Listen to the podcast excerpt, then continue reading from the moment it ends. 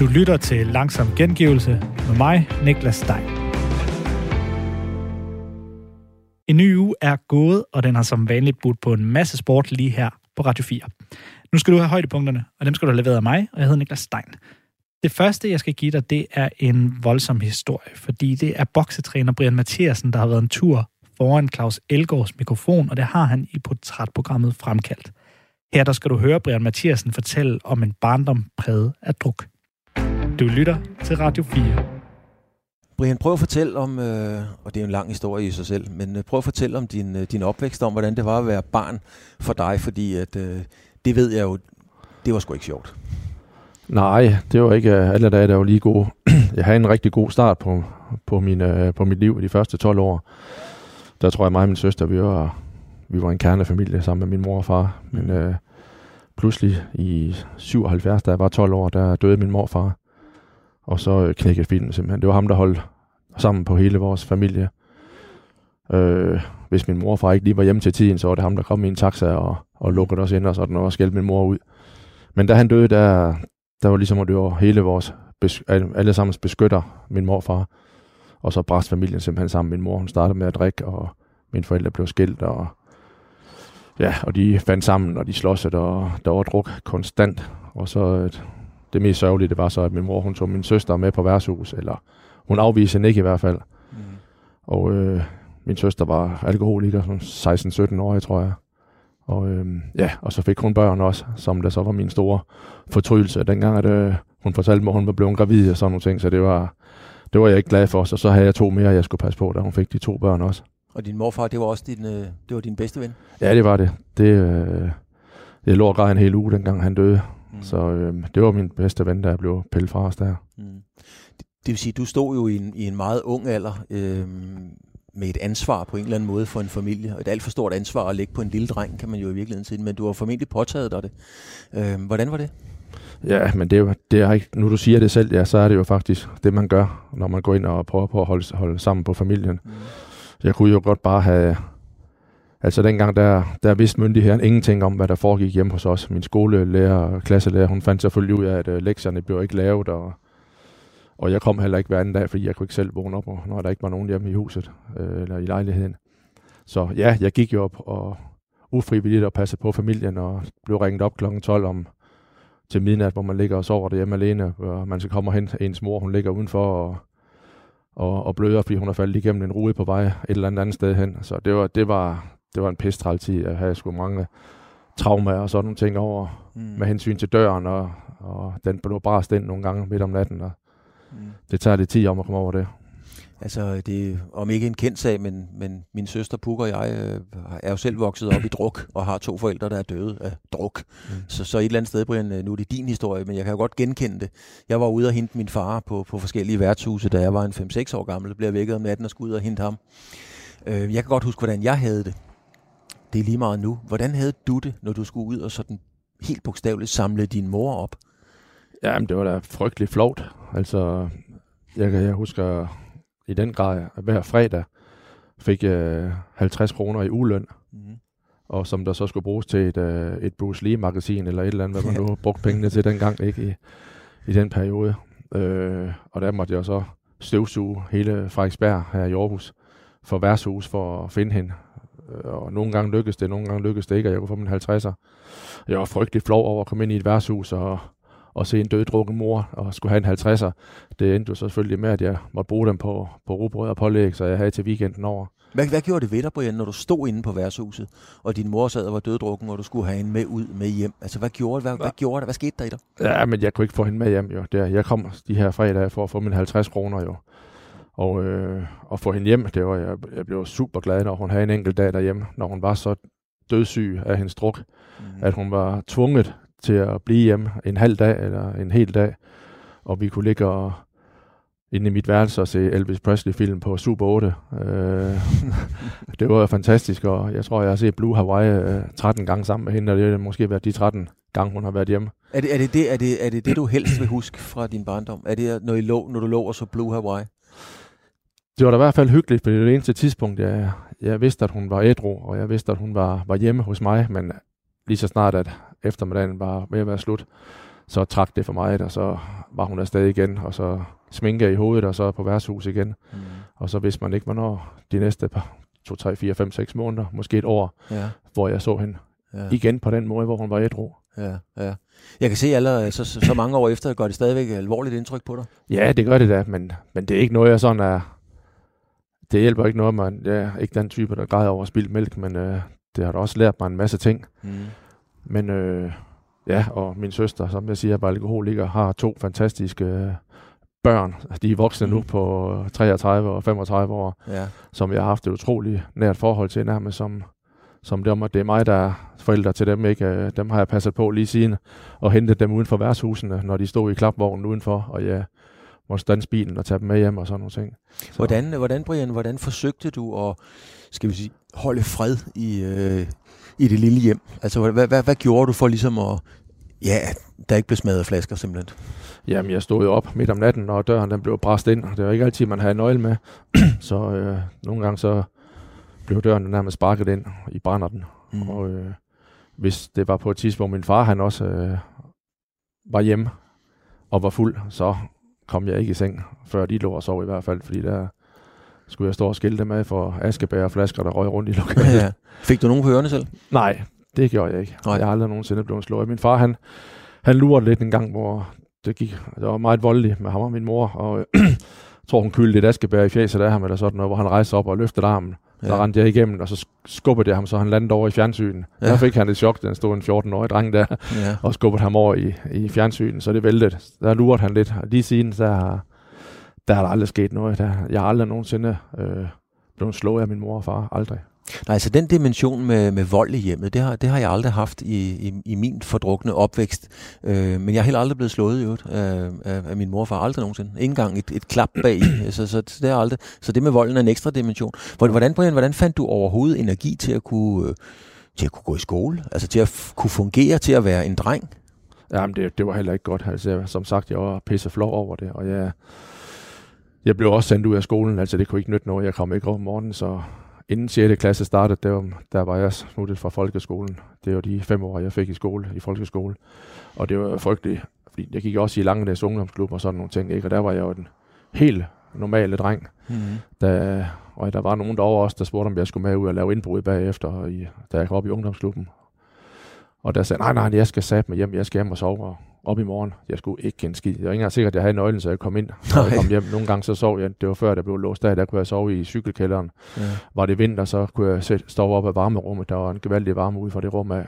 Øh, så øh, det var flot, og andre gange øh, spiste jeg hos nogle kammerater. Jo, det vil jeg da gerne blive at spise. Mm. Fordi at, øh, og så kl. 22 tog jeg så hjem. Jeg var lige så godt have blevet der, fordi at jeg havde jo ikke nogen at se hjem til. Men der var ingen af mine kammerater, der var to-tre stykker af mine kammerater, der vidste det. Og øh, have myndighederne fundet ud af det, så var jeg også blevet fjernet for lang tid siden. Ja. Øh, hvis det havde været i dag, så tror jeg ikke, man kunne have levet sådan der, uden der var overvågning på. Men øh, det, det var sådan, som jeg levede indtil, indtil jeg fik min egen lejlighed som 18, 18 år, jeg tror jeg, bitte lejlighed, jeg fik. Ja. Det var dejligt at komme væk hjemmefra. Altså jeg kan huske, at øh, noget af det, jeg lå og drømte om, da jeg var en, en dreng, jeg blev en lidt større dreng, det var det der med at få mit eget og komme væk fra hele lortet. Øh, havde du det på samme måde? Uh, jeg kan lige præcis genkende den der. Det var en forløsning, dengang jeg fik min bedte lejlighed. Nu er jeg mig selv. Mm. Det var så bare træls at blive ringet op om natten nogle gange, at uh, ens mor eller ens søster og lå her og der og, og var i problemer. men ellers så var det dejligt fredeligt. Og øh, da min mor hun døde faktisk, det, det er forfærdeligt at sige det, men jeg kan godt sige det. Det var øh, en lettelse, da hun døde. Mm. Så var der en mindre. Øhm, ja, det er forfærdeligt at sige det, men jeg er ikke, altså jeg har ikke noget imod min mor. Jeg fik sagt farvel til hende, da hun lå på hospitalet, selvom de sagde, at hun, hun ikke øh, kunne høre mig. Så græd hun, der kom der tårer ud af øjnene, da jeg sagde farvel til hende, og så ja, mm. selvfølgelig har hun hørt det. Men det, det, nu siger du en lettelse. Da min mor døde, øh, jeg, jeg bøvlede i lang tid efter, og nogle gange skulle stadigvæk. Det der med, kunne jeg have gjort noget mere? Altså øh, sådan lidt, øh, faktisk en skyldfølelse. Øh, har, du, har du haft den også? Aldrig. Aldrig? Aldrig. Jeg gjorde alt, hvad jeg kunne for at få hende hjem. Mm. Det var umuligt. Altså, og det er også derfor, jeg siger, at det, jeg bærer ikke nag. Altså, det var det, der skete. Jeg er bare glad for, at jeg fik lov at få 12 gode år med gode forældre. Mm. Øh, det tror jeg har gavnet mig meget, at, øh, at det ikke var tidligere, det skete. Min morfar døde, hvis det var det, der var grunden til, at hun begyndte at drikke. Men øh, det er, det er noget skidt, det der alkohol. Altså, om det man bliver besat af det, og bliver alkoholiker, så tror jeg altså, jeg kan sagtens sætte og sige, så stop der med at drikke. Mm. Jeg har ikke drukket alkohol i, i over 28 år nu, og har aldrig været afhængig af noget som helst. Øh, så det er nemt for os at sige jo. Men jeg tror virkelig, jeg har set mange af dem, det, det er satme svært at komme ud af, altså som alkoholiker, narkoman. Det, der skal altså noget specielt stof til i deres krop, for at de kan sige nej tak til det. Altså for min mors vedkommende, min søster, det var den klike, de gik i. Det var, det var de versus, øh, som man kan kalde bumser, eller men den slags folk på ja. kontanthjælp, der hentede hver måned øh, hentede deres kontanthjælp, gik op betale halvdelen i, i øh, værtshusregninger, ja. og så sugede de på lappen resten af måneden. Det var det klientel, som, som de færdes i. Og det, de havde det sjovt. Der var fest og ballade, og så blev man syg dagen efter, så man reparere det, og så kørte det bare ud af. Tror, tror du, Brian, tror du rent faktisk, de havde det sjovt? Jeg ved det ikke. Øh, min søster, da, hun, da jeg sagde farvel til hende på hospitalet, da hun skulle dø, øh, hun var også 42 år, ligesom min mor var, da hun døde der sagde hun til mig, det var også første gang, jeg snakkede med hende, hvor hun var ædru. Hun havde jo været på hospitalet et par dage, så hun... Og så sagde hun til mig, at nu er det slut her. Det sagde jeg, det var jeg sgu træt af, og det mm. var jeg ked af, men øh, hun vil utrolig gerne have levet det liv, jeg har levet. Og det mm. ved jeg også, min søster så rigtig meget op til mig. Jeg hang jo nærmest på alle billeder, plakater på væggen og alt muligt hjemme hos hende. Mm. Selvom at det var et, et hjem for rent hjem, som var rigtig mange alkoholikere, der kom i. Så det ville hun gerne, men hun kunne ikke komme ud af det. Der var ikke noget at gøre. Ja, der, var, der var ikke noget at gøre. Det er så meget en forandring i livet. Venner, smid alle dine, i går så en gode venner ud, mm. øh, og finde helt nyt klientel, det, det er meget svært. Prøv en gang, uh, Brian, lige at komme herover, fordi jeg skal vise dig et videoklip. Uh, vi skal lige passe på ledningerne, vi, mm. vi ikke smadrer det hele. Uh, og det er jo fordi, at du har en stor svaghed for Elvis Presley, ved jeg, og det skal vi snakke om også. Uh, Mama Like the Roses. Øh, inden at jeg lige starter den, så fortæl mig lige om en tatovering, du har på din underarm. Der står nemlig også Mama Like the Roses. Ja, det er rigtigt, og det er faktisk en vild historie. Mm. Altså, jeg har fortalt den mange gange i Afrika, og de øh, holder ind til siden, hvis de kører bil, når de hører den. øh, jeg har tatoveret der tre roser. Dengang min, min mor var skidt kørende, hun var død faktisk, og så levede de hende op, men alt var ødelagt inde i hende. Og der kan jeg huske, at øh, jeg husker meget tydeligt lige situationen der. Øh, jeg blev ringet op, jeg spillede fodbold på mit elskede fodboldhold øh, Aarhus 1900 på Langenæs, og øh, holdt det en kald på mig, der var telefon. Det var fra hospitalet, da de ringede og spurgte, om øh, mig og min far og min søster kunne komme op til jer på hospitalet, fordi de ville spørge om lov om at få lov til at slukke for respirator, fordi der var ikke noget at hente. Hun mm-hmm. var en grøntsag. Og så går jeg ud til min træner og siger, kan jeg godt smutte fra træning? Og så siger han, hvorfor? Så siger jeg, jeg skal op og sige farvel til min mor og så faldt han, han bagover. øh, han syntes, det var lidt makabert, men det var altså situationen. Og, øh, og da de så, vi sagde det, ja, det måtte de godt, så gik jeg til øh, i Frederiks Allé og købte øh, med en blomsterhandler i kælderen de dyreste tre roser, jeg kunne, jeg kunne finde. De kostede 75 kroner stykket. Og øh, store røde roser, altså store, høje, næsten 80 cm høje, og de var jo... Øh, stiv som et kosteskaft, ikke? og helt øh, friske, og de var endda i en øh, vandbeholder også, hun puttede på også. Mm. Og jeg gik så op, og så skulle de så slukke for min mors respirator, og så siger jeg så til en rutineret over 50-60-årig sygeplejerske, om hun vil gøre mig en tjeneste og pakke dem ud. Når I slukker for den, så læg den på, på, på dynen, og så sige til min mor, øh, Helle, som hun er, at øh, de her tre roser, det er for Brian og Linda og Paul. Mm. Ej, hvor er det der sødt, siger hun så. Og så gjorde hun så det, og så gik der så et kvarter 20 minutter, så kom hun ud, og så gik hun hen til mig, og så hun, så hun har set et spøgelse. Mm. Så siger hun, puha, jeg har været med i mange år, siger hun så, men det har jeg ikke oplevet. Så sagde han, hvad så? Din mor sagde tak for roserne. Så sagde jeg, sagde, tak, ja altså. Hun snakkede ikke, siger hun så. Men det viste sig så, at hun fortalte så, at øh, hun lagde de her tre flotte roser og sagde, det er fra Brian og Linda og Paul, og så slukkede de for respiratoren, og hun gispede lige lidt, og så var hun død. Mm. Og da hun så tog blomsterne igen, for de skulle jo lige ligge hende ordentligt og ligge dynen pænt, så var blomsterne døde. Okay. Og øhm, de, hun viste mig det med et viskestykke, hun havde rundt om livet. Mm-hmm. Og så tog hun viskestykket og holdt det op, og så faldt viskestykket ned som slap, som det jo er selvfølgelig. Mm. Så sagde hun, sådan så roserne ud. Så sagde hun, huha nej, der er noget mellem himmel og jord. Så sagde jeg, ja, selvfølgelig er der det, siger jeg så. Hvad har du ellers regnet med? yeah. Og det er sådan set uh, forklaring på, at der står Mama Like the Roses, som jo er et Elvis Presley-nummer. Radio 4 taler med Danmark videre til noget mere mundret, fordi i den lille færøske by Klaksvik, der var de tidligere på ugen på den anden ende. Og det var de, fordi byens lokale fodboldhold, de var nået hele vejen frem til den sidste kvalifikationsrunde før Europa League gruppespillet. Altså stod de med en realistisk mulighed for at spille med i Europas næststørste fodboldturnering. Og det er på ingen måde hverdagskost for færøsk fodbold, og der slet ikke for Klaksvik, der ikke består af fuldtidsprofessionelle fodboldspillere hele vejen rundt. Godt nok så endte Klaksvik torsdag aften med at ryge ud til irske Dundalk, men du skal ikke snydes for Sportsugens fortælling om det lille hold med klubbens danske venstreback Jesper Brink og borgmesteren Jokvan Skorheim. De var begge med over en telefon torsdag formiddag, og det skal du høre lige her. Du lytter til Radio 4. Færøerne er på den anden ende, på den gode måde. Det lille ø-samfund er tæt på at skabe en sensation af de helt store, altså helt store i international fodbold. Klaksvig er en kamp for at kvalificere sig til gruppespillet i Europa League efter en vanvittig 6-1-sejr over Dynamo Tbilisi, der kommer fra Georgien. I den sidste kamp venter irske Dundalk. Rasmus Dalgaard har talt med danske Jesper Brink, han spiller for Klaksvig, der her fortæller om, hvordan det var at skrive sig ind i de færøske historiebøger. Jo, altså det, jeg vil sige, humøret, humøret er rigtig højt. Vi har super, super meget selvtillid og, og, og, og nyder det i øjeblikket, men det, det er samtidig også sådan på en eller anden måde kontrolleret begejstring. Fordi vi har en kamp mere. Vi har sådan snakket meget om det her. Faktisk allerede fredag havde vi en træning, hvor vi ligesom fik at vide, at uh, der var to slags mennesker. Der var dem, der badede sig i gårsdagens succes, og så var der dem, der kiggede frem mod opnåelsen af endnu mere succes. Øh, og vores træner manede sådan til besindighed og sagde, øh, om 10 år kan I sidde og kigge tilbage på den her kamp og, være stolte af den. Lige nu har vi en, øh, en opgave, der er endnu større og endnu vigtigere. Og, og det er vigtigt, at vi har fuld fokus på den og ikke, øh, ikke nyder os selv for meget. Så, så selvfølgelig er vi, er vi glade og stolte over det, vi har gjort. Men vi venter nok lige, øh, måske i hvert fald til den anden side af weekenden, for at, at kigge alt for meget tilbage på det. Det, det har selvfølgelig givet selvtillid at vende sig til, det, det er klart.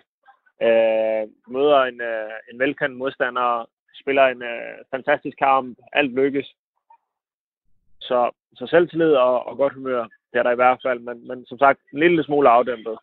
Det, det er med hele tiden at, at have øje, øje på målet, og så sige man selv, ja, det var fedt, vi gjorde det her, det var fedt, vi skrev historie, både med en øh, stor sejr og komme længst indtil videre i, i færøsk fodboldhistorie. Så på den måde, så, så ved vi godt, at præcisionen den er stor. Men vi ved også godt, at det her det er en unik mulighed for at gøre det endnu større, gøre det endnu vildere. Og, og, og det, vi føler lidt, det er en mulighed, vi er nødt til at gribe, og derfor også være fokuseret på, øh, på kampen og forberedelserne, og, og netop gøre det bedst muligt, så vi har de bedste forudsætninger for at kan lave et resultat i morgen. Hvordan ser du jeres muligheder? Jamen, jeg synes, jeg synes, vi har, jeg synes, vi har gode muligheder. Det, det, er ikke, det er ikke AC Milan, det er ikke Tottenham, det er heller ikke øh, Young Boys, som vi mødte i, i Champions League. Det er selvfølgelig et utroligt godt hold, som øh, er blevet mester to gange i streg de sidste to sæsoner. Øh, så vi ved også godt, at det, det er selvfølgelig ikke, fordi de ikke kan spille fodbold, men det kunne have været meget værre. Og samtidig så synes jeg også, at vi er rigtig, rigtig godt forberedt på, hvor er det, de har nogle dygtige spillere, hvad er det for nogle profiler, de har, hvor er det også måske, de har nogle udfordringer. Så jeg synes, vi er utrolig velforberedt i forhold til, den her, den her kamp, og, og, og hvad vi skal slå på, og hvad er det for nogle ting, vi er rigtig gode til. Vi er også meget bevidste om, hvad er det for nogle kvaliteter, vi selv besidder, hvor vi kan gå ind på dem. Hvad er det for, hvad er det for nogle kvaliteter, I besidder? Hvis vi lige kigger på det fodboldmæssige, hvad er det, hvad er det I kan gøre, øh, Jesper? Jamen, vi, øh, vi har et, et rigtig, rigtig godt hold i forhold til standardsituationer. Hjørnespark, frispark, lang indkast. Øh, sidste sæson tror jeg, vi scorede noget omkring 45-50 procent af vores mål efter sådanne situationer i, i turneringen. Og hvis vi kigger tilbage på sådan både europæiske kampe øh, og de hjemlige, men altså, så scorer vi næsten hver gang på en standard situation. Mod Tbilisi scorer vi i hvert fald tre mål efter, efter standard situationer. Et hjørnespark og to frispark. Og så er vi rigtig gode på kontraangreb. Vi, vi, vi er dygtige til at forsvare os selv og sætter en kæmpe ære i sådan, øh, at forsvare eget, mål og egen boks. To ting tilbage, Jesper. Jeg skal lige høre, øh, jeg læste en øh, sjov historie, hvad efter 6-1-sejren der, da I kom hjem til øh, Klaksvik. Øh, kan du ikke fortælle lidt om, hvordan øh, det var, I blev taget imod der? Jo, altså det, det, det var en helt fantastisk modtagelse. Det startede jo med, at øh, da kampen er færdig i, i Torshavn, for vi ved, at I skal lige huske at tage en jagt på, og der, der vil nok være nogle fans på stadion, der, der, der vil tage godt imod jer, når I kommer tilbage. Det siger jamen, der, der er nok nogle stykker. Klokken den er jo den er 11, halv 12, inden vi kommer tilbage til Klaksvik. Så vi har selvfølgelig regnet med, at der var nogle, og vi vidste godt, at fansene var passionerede, men det, der sker, det er, at øh, langs sådan indkørslen ind til byen, der har de så parkeret, øh, jeg ved ikke, hvor mange lastbiler, der, der dyttede, mens vi kørte ind. Samtidig med, at de øh, i den første rundkørsel lige øh, inde på byskiltet, og står med nødblus, rom og lys, og, og hvad ved jeg i rundkørslen, mens vi, mens vi kører rundt der, og, og, og ligesom har gang i alt det her øh, fyrværkeri, mens, mens vi kører ind i byen. Og, og, jamen, altså, det, det, det, var, det var helt unikt at komme til. Og så samtidig så kører vi 200-300 meter videre og kommer ind på stadion. Så så endnu flere mennesker. Hele, hele til byen på, på, på langsiden er fyldt med mennesker, der ligesom vil være med til at fejre det her. Ligesom øh, vil, vil sige tillykke til holdet. Og det ender jo i fællessang. Ja, vi er der en time, tror jeg, hvor vi synger og hygger med fansene og speakeren fra kampen råber også alle målskårene op igen, når de træder frem en efter en, når de bliver nævnt. Uh, og der bryder et jubelbrøl ud hver gang, ligesom, ligesom de har scoret igen. Så, så det var helt, helt enestående, et helt enestående øjeblik, og, og en kæmpe ros til, til ja, folk i byen og fans generelt for ligesom at, at, at gøre det for os. Klokken, det, det, er jo, det er jo midnat, inden vi er færdige, og folk skulle op og arbejde dagen efter, men for dem var det meget vigtigere sådan at komme og sige tillykke til os, så det, det, bliver man, det bliver man stolt af at opleve sådan nogle øjeblikke. Lige her til sidst, så skal jeg også lige høre, hvad det lyder som om, at de er blevet taget imod som øh, helte i Klaksvik, og de er rigtig stolte af med god grund. Hvad med, hvad med resten af færøerne? Altså, hvordan, øh, hvor stor opmærksomhed er der omkring den her præstation, I har bedrevet, men ikke mindst kampen i morgen? Jo, men altså, der, der er selvfølgelig også stor, stor medieovervågenhed på det, og, og folk, øh, har en eller anden kommentar. Der, der har været rigtig mange mennesker, der lige sådan vil hen og give øh, skulderklap eller anerkendte ikke og sige, det er virkelig, virkelig en stor præstation. Og det, det er ikke kun i Klaksvik, men det, det er over hele færøerne, at folk følger med. For på færøerne er der en utrolig sådan, fællesskabsfølelse i forhold til de, de færøske hold i europæiske opgaver. Der er det sådan lidt ligegyldigt, hvad for en alliance man har i den interne liga. Men, men folk håber virkelig på det bedste for, for repræsentanterne for færgerne ude, øh, ude i de europæiske kampe. Og det var altså Jesper Brink, der spiller i, øh, i, øh, den, øh, i Klaksvik, som, øh, som altså spiller i aften. De spiller mod irske Dundalk, og det er på udebane, at man spiller den her kamp om at komme i, øh, i gruppespillet. Og man kan sige, at uanset hvordan den kamp ender, så er succesen jo nu allerede i hus. Sensationen kan kun blive endnu større, hvis det bliver en sejr på udebane over det irske hold. Øh, og det er med rette en meget stolt borgmester, vi har med fra Klaksvik lige nu på telefonen. Jeg kan sige uh, goddag til uh, Jakvan Skorheim. Jakvan, jeg tror, jeg håber, jeg siger det rigtigt. Jeg har øvet mig flittigt på det hele morgen, efter vi talte sammen i Jamen. Jamen, det lyder også rigtig godt, så det er helt okay. det er godt. Hvor stort er det her uh, i Klaksvig og på Færøerne? Altså, jeg mener, det er en by med 5.000 indbyggere, den næststørste, den næststørste by på Færøerne. Hvad, hvad har det her gjort ved byen? Ja, det er, det er helt kæmpe, kæmpe, kæmpe stort. Det er det, og det er noget, som det er sådan, at, at KI, det er, det er sådan, at øh, hele befolkningen, befolkningen i Klaksvik og i Nordøerne øh, på færøerne er helt vilde med KI. Og det står sammen med KI i alle de kamper, som det spiller. Og øh, som jeg også nævnte før, så, så er det sådan, at det sidste år, når, når færøerne, færøerne, færøernes mesterskab blev afgjort, så var vi 4.000 folk fra Nordøerne, som gik til Torshavn for at se den sidste kamp, for at fejre uh, KI. Og det siger ikke så lidt om, hvor, hvor fodboldentusiastiske vi er på færøerne, og i Klaksvik særdeleshed. Så derfor så er det her kæmpe, kæmpe stort, og vi ser rigtig meget frem til at, uh, til at spille den her kamp i aften. Da vi talte sammen i går, der fortalte du mig en, uh, en sjov ting, men også en væsentlig ting, at uh, omkring produktionen fisk på færøerne, det går noget bedre, når det går godt i fodbold.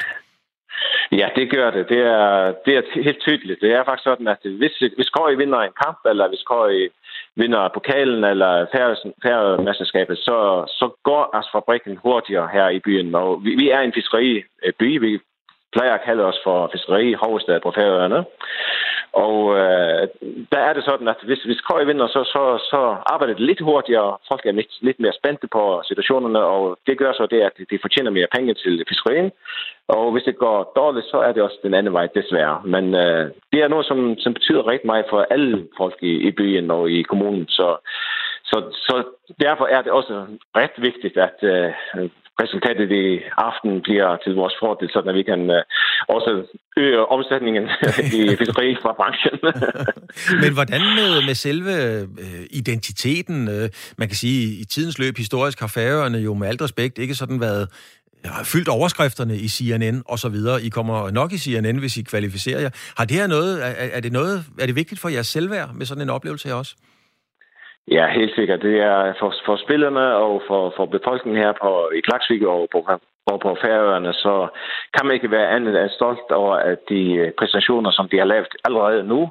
Og skal vi så komme videre i gruppespillet, så, så er vi helt vildt stolte af spillerne og, og, og, og manager og coach og alt det der. Så altså, den betydning, som den her sejr kan komme til at få, den, det er lidt uoverskueligt i øjeblikket, fordi at man ikke er helt klar over, hvordan det kan udarte, udarte sig. Men jeg er temmelig sikker på, at øh, det vil gøre Færøerne og Klaksvik mere kendt øh, omkring i verden. Også når man tænker på øh, turisme og alt muligt andet, at man ligesom ser et eller andet sted på kortet, hvor man kan se Færøerne og, og se, at der bor nogle fodboldentusiaster på Færøerne i det lille land, hvor, hvor, hvor man næsten ikke kan se det på, øh, på, på kortet i øjeblikket. Er det her noget af det største, ikke bare i sport, der er sket i Færøernes historie? Ja, altså i, i hvert fald på sporten, så hvis, hvis man vinder i aften, så er det største. Det, det er jeg ikke i tvivl om faktisk. Men øh, hvis man tænker på andre ting, selvfølgelig det har været store præstationer på forskellige slags vis, men øh, fodbold er bare så en stor del, øh, også både på færgerne, men også på, på, på verdensplan. Og derfor så er jeg sikker på, at det her er en, en, en, øh, en historie, som bliver beskrevet som, øh, som, som, ja, som er bare så kan bestå, at man ikke helt kan sætte over på det i øjeblikket. Men Jekman, hvad, hvad skal I i aften? Jeg må med, med skam indrømme, jeg er ikke helt ja. inde i de, uh, i de færøske ja. coronarestriktioner lige i øjeblikket. Må I mødes og se det hele på en storskærm, eller hvordan ser det ud? Ja, faktisk er det sådan, at uh, kommunen har forberedt det sådan, at vi, vi kommer til at uh, have to store skærme ude på vores stadion her i byen. Og uh, så har vi delt uh, stadion op, sådan at uh, det kommer til at være cirka 100 mennesker i hver uh, sektion. I hver sektion.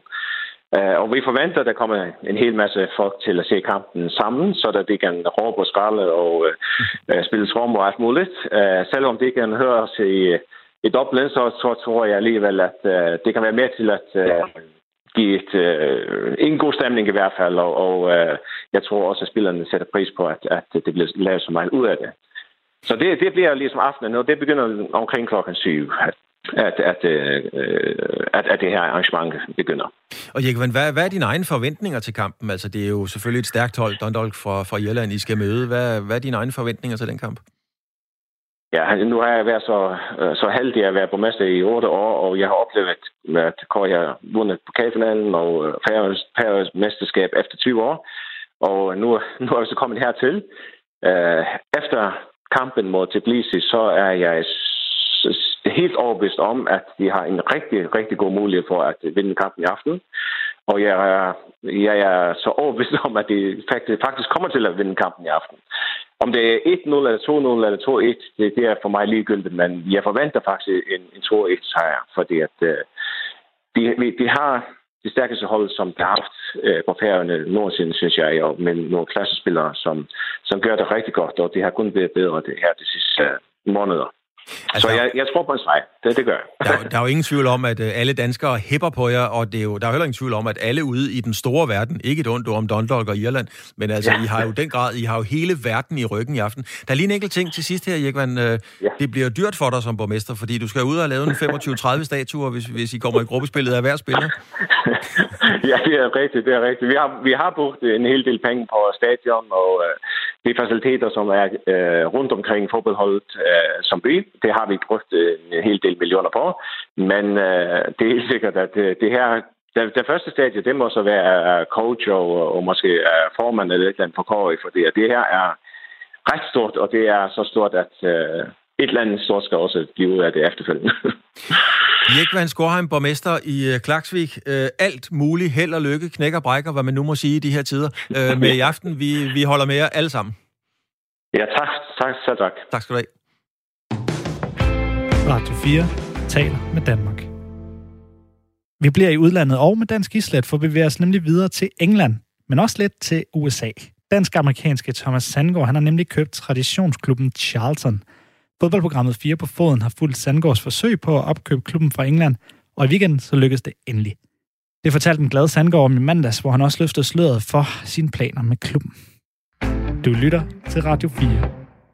Og nu øh, skifter vi så blikket mod øh, England, fordi vi har jo en lille følgetong øh, her på programmet, hvor vi har øh, fulgt en, øh, en forhandling omkring klubben Charlton Athletic. Fordi efter lang tids forhandlinger, diskussioner og snak frem og tilbage og med flere forskellige nuværende ejere, der står det nu klart, at den dansk-amerikanske forretningsmand Thomas Sandgaard er ny ejer af Charlton Athletic. Nu begynder genopbygningen af The Addicts så øh, siden en øh, årrække i Premier League i nullerne, eller starten af nullerne, der har de været en nærmest kontinuerlig derot, der indtil videre har efterladt klubben i Englands tredje bedste række, League One.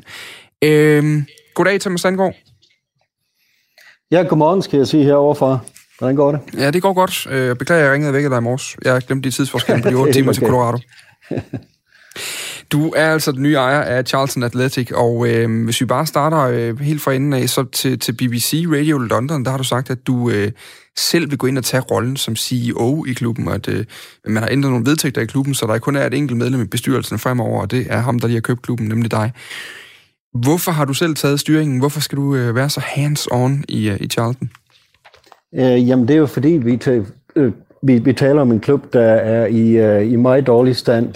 Øh, selvom det har et øh, utroligt øh, godt fundament, så er den i, øh, i dårlig stand, både rent fodboldmæssigt, øh, og så også hele, hele det, vi kalder back office, øh, hele, hele forretningsdelen af det, øh, fordi her den, i, igennem flere år har været, været kørt øh, rigtig dårligt øh, på, på spillersiden har det jo været sådan, at, at bare for at kunne betale regninger, så har de solgt en masse spillere, så der er, en, øh, der er meget få stamspillere, hvis man kan sige, der, der, der, der egentlig er nogen. Øh, så det er, der, der er et hold, der skal bygges op nu. Um, og så når man tager, ser på forretningsdelen, jamen så har det jo været sådan, at det, i de senere år, at uh, der, der har været ejere af klubben, der har nærmest brugt den til at, at, at finansiere deres personlige forbrug, og ikke betalt regninger osv. Så, videre. så der er en masse, der skal ryddes op i, inklu, inklusive organisationen selvfølgelig. Mm. Og øh, øh, når man ser på, at de to ting kombineret, så, så kan jeg ikke lige her, her fra starten have nogen anden øh, til at, at, at køre det for mig. Jeg er nødt til at finde ud af, hvad der reelt foregår, og så, så siden han ansat øh, sportsdirektør og administrerende direktør osv. Så, så det, det kan være, at det tager nogle uger, det kan også være, at det tager øh, mange måneder, før jeg ligesom kommer til det punkt, hvor, hvor jeg får sat folk ind på de pladser.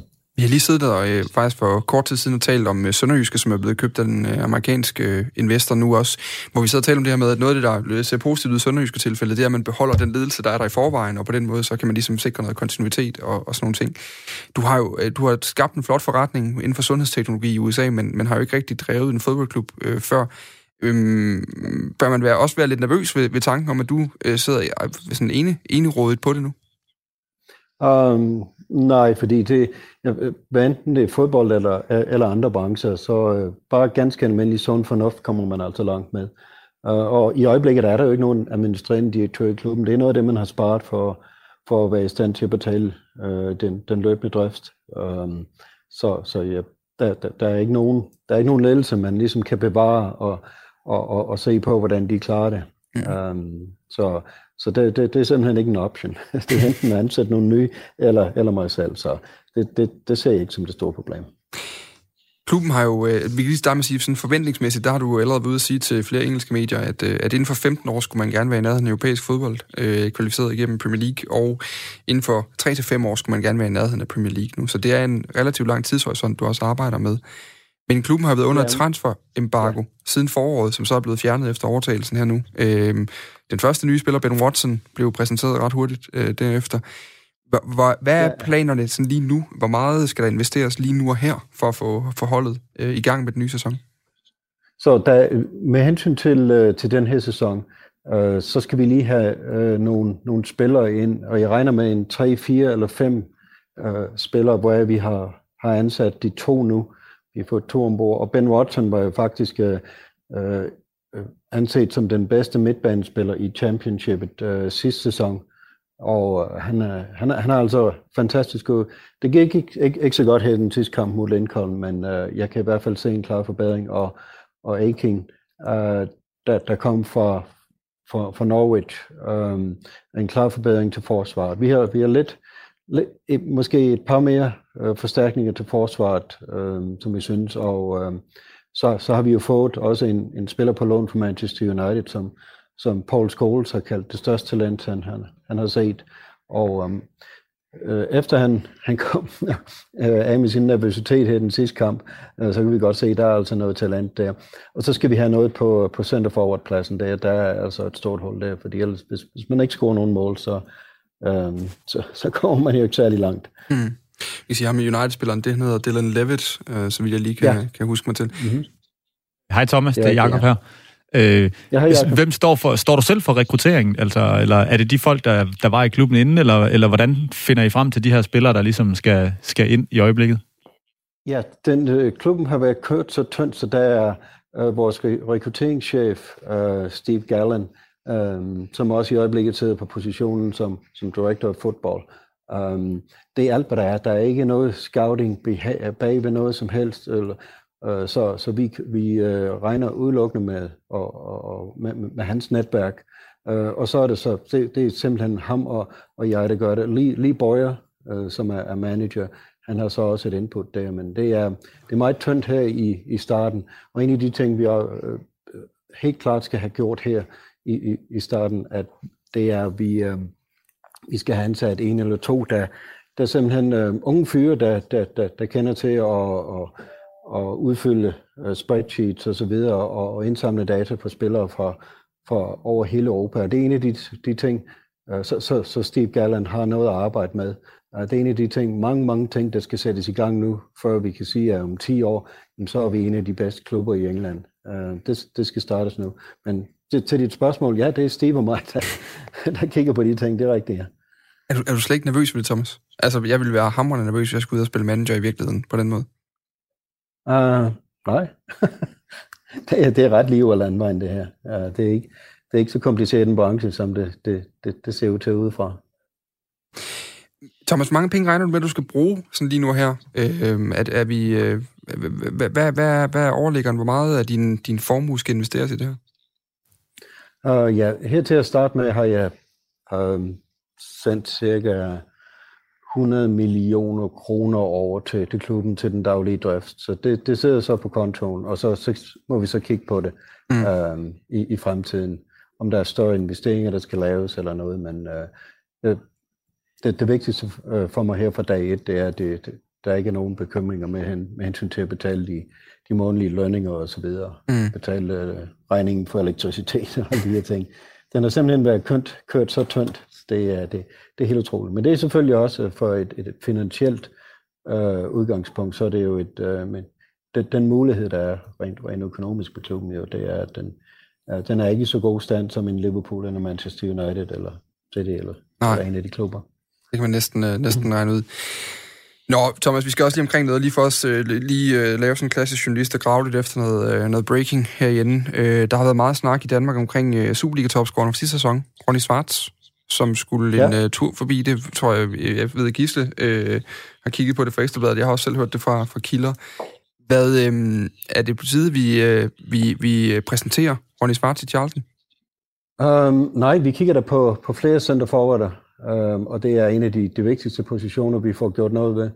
Og øhm, jeg, jeg vil da sige, at øh, det, det jeg kender til Ronny Schwartz, øh, der er jo masser af videoklip med ham og så videre der. Han har øh, den, den, den helt, helt rigtige attitude og, og, og personlighed og så videre øh, til det her, og han kan jo score mål, han kan, han kan lukke dem fra en kilometer væk jo. Um, så øh, han er absolut en spiller, som jeg ser, hvis, øh, hvis han spiller for Charlton, og, og vi, rykker, vi, vi rykker op, Øh, hvis han har de rigtige spillere omkring sig, jamen så er han øh, absolut øh, en, en farlig her øh, selv, selv op i Premier League. Um, så det, det, det kunne da være spændende, hvis man kunne få sådan en um, ombord. Men uh, nu må vi se. Vi kigger også på andre sæt for Men altså, er der, er der forhandlinger med, med svartslejren? Um, det, uh, det, det, det, det, skal, det, det skal I næsten snakke med Steve Gallen om, for det er jo, det, det er jo hans område at forhandle. Godt. Er der andet, vi lige skal have med, Thomas? Øh, er, der, er der andre spillere, du kan offentliggøre? Øh, den, den, jeg vil sige, det er jo så mandag uh, eftermiddag. Um, en, en, jeg kan fortælle, at vi, vi forhandler med, um, det er en, vi havde i uh, sidste sæson. Um, en, en højre bak, som uh, jeg, jeg så, uh, da vi spillede, jeg, jeg var på, uh, på stadion, da vi spillede mod Crystal Palace, og der var en herre, der hed Soha, uh, som vi jo, vi jo så et, et, et par uger senere totalt uh, drev, uh, drev gæk med uh, Manchester United og scorede et par mål deroppe. Um, det, vi de sige, det, det, minutter, det er Wilfried Zaha fra han, Crystal Palace, vi taler om her. Ja, og det er Adam, Adam Matthews. De første 60 minutter, hvor han var på banen, der holdt han ham så har fuldstændig ned. Han er ikke spor, og alt var, var fuldstændig clean. Uh, det øjeblik, han blev skiftet ud, så i løbet af få minutter efter, så var der scoret to mål, og der var så har det med, med det at gøre. Mm. Så jeg håber meget, at vi får uh, Adam Matthews uh, signed up, og jeg, jeg tror, vores forhandlinger er, er helt på plads der. Fremragende. Thomas, øh, tak for øh, info derovre fra. Ja, selvfølgelig. Jeg og, bare igen. Ja, men vi tjekker ind. Vi kan lige sige, at Adam Matthews, hvis jeg ikke husker ret, så er han sådan slutningen af 20'erne og, og tidligere Sunderland og Celtic-spiller også. Hvis man sidder derude og tænker, ja. det navn, det har, jeg da, det har jeg da hørt et eller andet sted før. Øh, ja, Thomas, tak fordi du kunne være med, og øh, du rejser jo til England igen senere på ugen. Var det ikke så, det var? Ja, ja, jeg rejser derover igen. Jeg skal selvfølgelig over se kampen mod Sunderland her på, på lørdag, og så fredag, der er jeg, jeg er selvfølgelig inde på kontoret og skal, skal se lidt på økonomiafdelingen og, og hvordan det reelt ser ud derinde. Så det bliver spændende. Det bliver endelig gode. Tak fordi du var med her i hvert fald. Ja, tak til jer. Radio 4 taler med Danmark. Det sidste højdepunkt, du skal høre i dag, det stammer fra Sportsfladens lille ny, der hedder Bremer og Bladet mod Rov. På fornedning af debatten om MeToo og Sofie Lindes opråb på baggrund af sine egne erfaringer i mediebranchen, der satte værterne to Blødel og Sandy Vest fokus på sexisme i sport. Hør blandt andet fremtrædende kvindelige sportsatleter fortælle om deres egne oplevelser med sexisme i deres respektive sportsgren. Du lytter til Radio 4. Men hvad findes der så ellers derude, Tue? Vi har, øh, vi har åbnet den store De Gule Sider telefonbog i den her uge, så har vi ringet rundt til en masse forskellige atleter for ligesom at høre, hvad de har oplevet. Og øh, blandt andet så stoppede vi i De Gule Sider på triatlet-fanen, mm-hmm. øhm, og ringede altså til, til triatleterne Camilla Pedersen og Michelle Vesterby. Og Camilla Pedersen, hun fortalte om øh, den form for sexisme, hun har oplevet i sin sportsgren. Det fortalte hun om sådan her. Ja, altså, øh, det har jeg nu, når der er forskellige former for sexisme, men, men det er jo meget det der med, at der bliver, der bliver tit gjort lidt forhold mellem mænd og kvinder. Øh, jeg kan da huske tilbage, da jeg startede i 2010, øh, der vandt jeg jo allerede Europamesterskabet første gang i 2011, og i 2012 blev jeg nummer to til verdensmesterskabet, og jamen, jeg vandt faktisk rigtig mange ræs.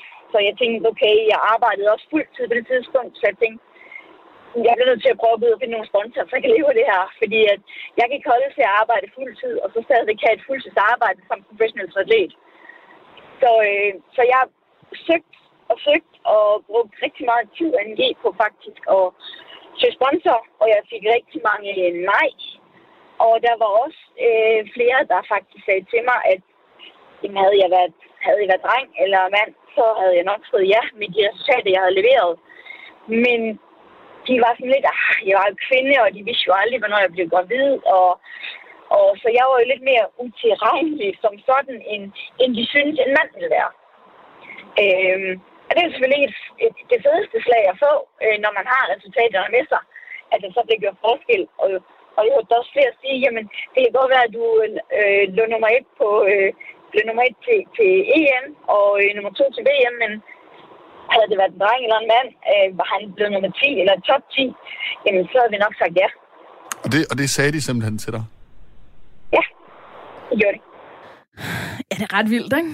Det kan jeg virkelig godt forstå, at man bliver træt af. Ej, tænk at have brugt, altså jeg tør ikke tænke på, hvor mange timer i øh, henholdsvis vand og på cykel, og altså trænet psykopat hårdt i årvis, mm. og så endda opnået resultaterne. Altså ikke engang være på vej, men ligesom have vundet titlerne, og så tænke, og nu må det da være et. på tide, at jeg casher lidt ind i den her sportsgren, som måske i forvejen ikke er en af de mest omtalte, og heller ikke de, de nemmeste at få sponsorater i og så stadig blive mødt af det der, og så endda blive mødt af nogen, som, jeg ved ikke engang, hvad der er værst, men som er så frække, de ikke engang pakker det ind, men ligesom bare siger, ja, yeah, havde du været en mand, og ligget nummer 10. Og havde, vi ikke været, havde der ikke været den her usikkerhed om, hvornår du blev gravid? Ved, det, er, ja. Ej, det er helt vildt. Det er meget vildt, synes jeg. Men Tue, øhm, Camilla Pedersen, hun er ikke den, øh, den eneste, der har oplevet øh, den slags sexisme herhjemme inden for, øh, inden for sin sportsgren. Hun er jo triatlet. Det har hendes øh, gode kollega Michelle Vesterby faktisk også. Og øh, hun sagde det her.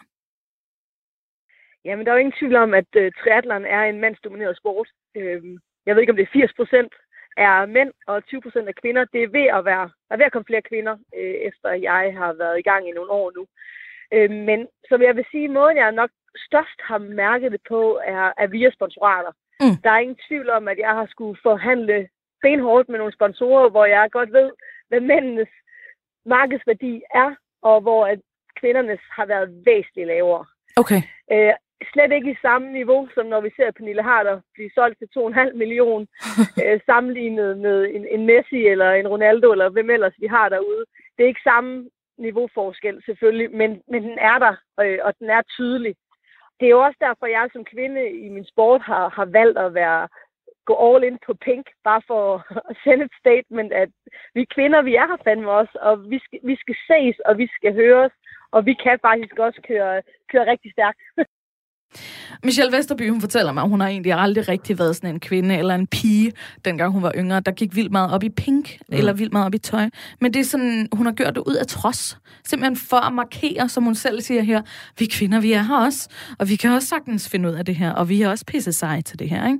Så det, er, det kan godt lide, den der, den der trodsige reaktion. Ikke? Og man er i hvert fald øh, ikke i tvivl om, at når de her debatter dukker op om, hvorfor har vi ikke flere piger, der øh, begynder at dyrke forskellige sportsgrene. Det er jo løbende noget, vi hører fra ungdomsrækken. Om vi kunne godt tænke os nogle flere piger, der, altså, så øh, har man i hvert fald en del af forklaringen lige her, tænker jeg. Det er i hvert fald meget, meget sværere inden for, øh, inden for den her sportsgren at komme til at kunne leve af det, uden at man skal have et fuldtidsjob ved siden af, som jo er, er fuldstændig u- umenneskeligt at skulle have ved siden af.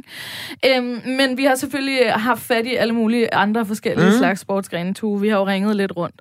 Og det betyder, at vi skal også lige runde bilverdenen nu her, hvor vi ringede til racerkører Christina Nielsen for at høre, om hun har oplevet sexisme inden for sin sportsgren. Ja, det sker der nogle gange, når jeg bliver hyret til at coache, og jeg dukker op i civiltøj, at, at der så er en eller anden, som, som synes, at han skal fortælle mig, hvordan jeg skal køre bilen, eller om jeg skal spørge, hvis jeg skal spørge om råd, så skal jeg komme til ham, og han vil gerne vise mig i dag linjerne på banen. Øhm, og det er måske en fyr, som kører et par track days om året, mens jeg har kørt professionel motorsport i 15 år. Er der et problem derude, som du ser det? Altså ja og nej. Øhm, jeg tænker jo meget over øhm, også, hvilke, altså hvordan jeg fremstår til verden. Øhm, øh, på den ene side må vi ikke slå for hårdt i bordet, fordi så kan vi være drama queens, men på den anden side må vi heller ikke være for stille, fordi så er vi en pushover. Øhm, så altså, jeg synes da klart, at, at hvis der er noget, der er gået over grænsen for en, så skal man tale om det, og så skal det blive sagt højt, fordi det er den eneste måde, det bliver ændret på. Øhm, og så længe at der er et, hvis man kan kalde det, et behov for at, at ytre sig og, og sige sådan nogle ting højt, jamen så er det jo fordi, at der er et problem, som ikke er blevet øh, taget hånd om.